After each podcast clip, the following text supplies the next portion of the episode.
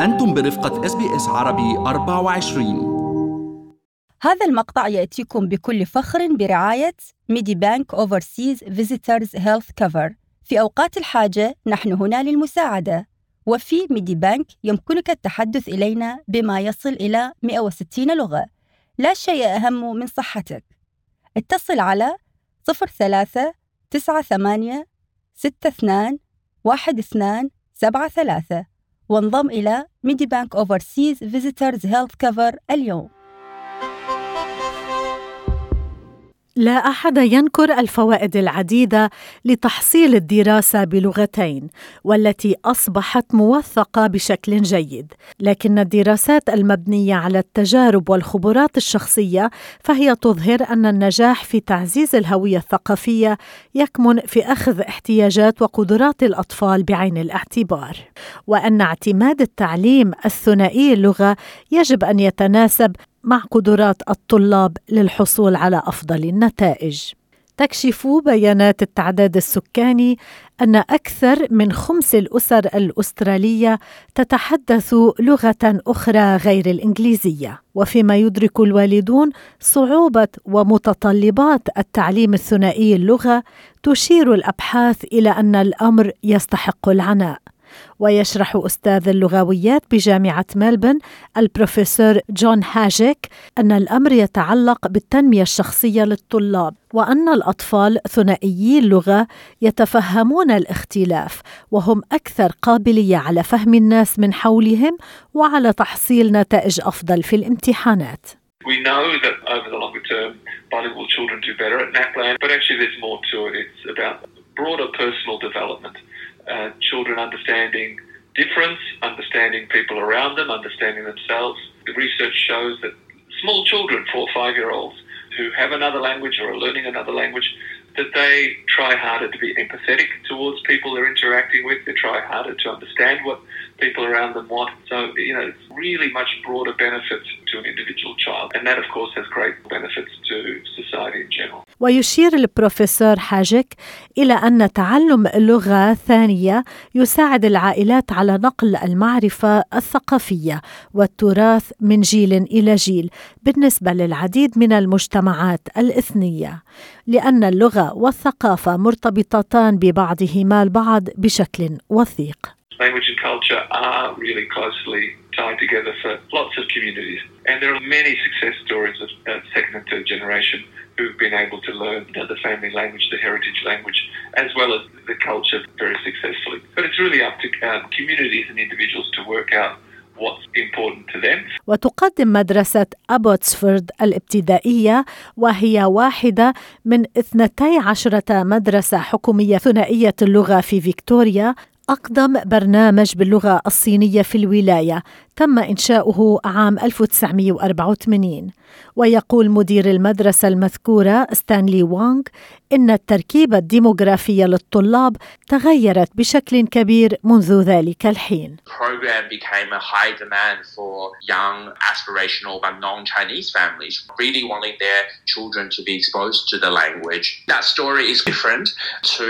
Even nowadays, to the bilingual programs like the Greek, Macedonian, and to some extent, the Italian and actually Vietnamese will fall under that heritage group that most families who will want their kids to go to a bilingual program are of that heritage.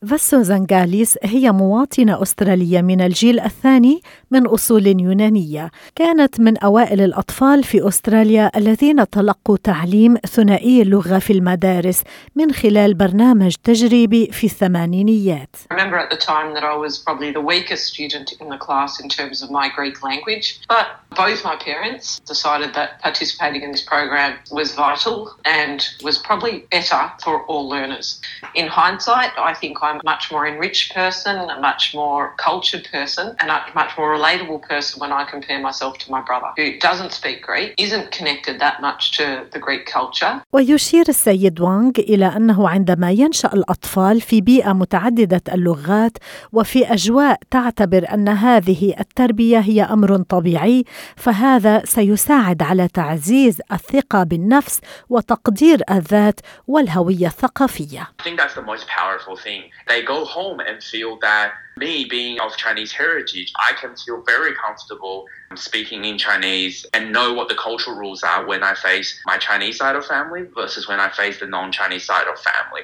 And so just the fact that I think they have equal status in this environment and they're constantly encouraged to navigate between the two worlds for me is the main method by which we want them to stay connected to their culture. وعندما يتعلق الأمر بالتعرف والغوص أكثر في الإرث الثقافي يوضح البروفيسور هاجيك وهو جزئيا من خلفية سلوفينية أن أهمية اللغة تختلف من عائلة إلى أخرى وتتفاوت ما بين المجتمعات المتنوعة.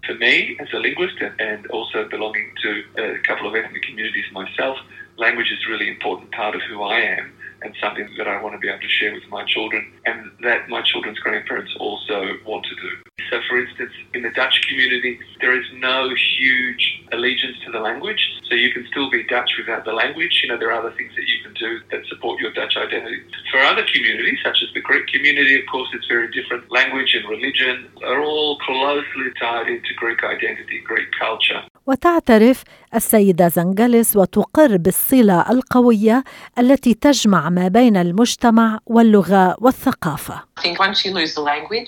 Everything else falls apart around it. So I think language is crucial. وبصفتها والدة لطالبين في المدرسة تقول السيدة زنجالس إنها محظوظة جدا لتوفر شبكة دعم قوية للتعلم الثنائي اللغة وهي تنصح الوافدين الجدد إلى أستراليا باتخاذ خطوات عملية لتشجيع أطفالهم على تعلم لغة ثانية. If you are an organised, newly arrived migrant group with one language specific context, it is possible to ask for bilingual programs to be established in schools. There's a bit of a process there. You do have to have a large number of students. You do need to get the parents on board. You know, have that conversation with the school community. Department of Education and Training can offer support to schools. It won't be an easy battle and it won't be a quick process. You're talking a couple of years to get these programs established. So it is possible to get a monolingual school changed to a bilingual school. وعندما تعود زنجالس بالذاكرة لتروي تجربة أطفالها ومشاركاتهم في فقرات سرد القصص في المكتبة العامة فهي تقول إنه يمكن أيضا إطلاق برامج ثنائية اللغة وإنشاؤها من الصفر في أماكن أخرى خارج المدرسة.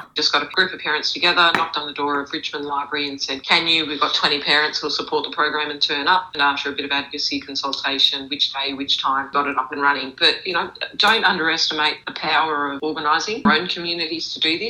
بالمقابل ينصح البروفيسور هاجك العائلات المتحدثة بلغتين إبقاء التوقعات واقعية ومعقولة بشأن أطفالهم. You have to be a perfect speaker of a language to be a speaker of it. And the answer is, of course, no. And we have to understand that children growing up in Australia, definitely their strongest language is English, and it's always going to be English. That's completely normal. They spend most of their education learning English. The world around them is English speaking. And even if you haven't had the opportunity to maintain your language and pass it on to your children, there are others around you who are able to assist. So grandparents play a huge role in being able to support, you know, the maintenance of language and culture. ويشدد السيد وانغ على ضروره ايجاد التوازن وان تكييف تعليم اللغة مع الواقع الذي يعيشه الطفل أمر اساسي لتجنب الشعور بان اللغة والثقافه عبء اضافي. Every kid born's really neutral about, I think, culture and connections, and often what we end up happening is that they're not neutral. They end up feeling negative about it, and that's the last thing we want. And so I think that bridge between the school and the family is that we can foster a very positive attitude. There is an important thing parents and educators need to recognize. If your child is growing up in Australia, the language they're going to be learning needs to fit the purpose of the Australian reality. I think the proficiency they will develop is one where they can comfortably express themselves and the Australian reality they live in. هذا التقرير من إعداد زوي ثميدو وجميل فخري. هذا المقطع يأتيكم بكل فخر برعاية Medibank Overseas Visitors Health Cover. في أوقات الحاجة نحن هنا للمساعدة وفي Medibank يمكنك التحدث إلينا بما يصل إلى 160 لغة. لا شيء أهم من صحتك. اتصل على 03 98 62 12 73 وانضم إلى Medibank Overseas Visitors Health Cover اليوم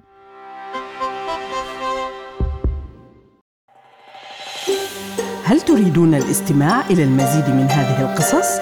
استمعوا من خلال Apple Podcast، Google Podcast، Spotify أو من أينما تحصلون على البودكاست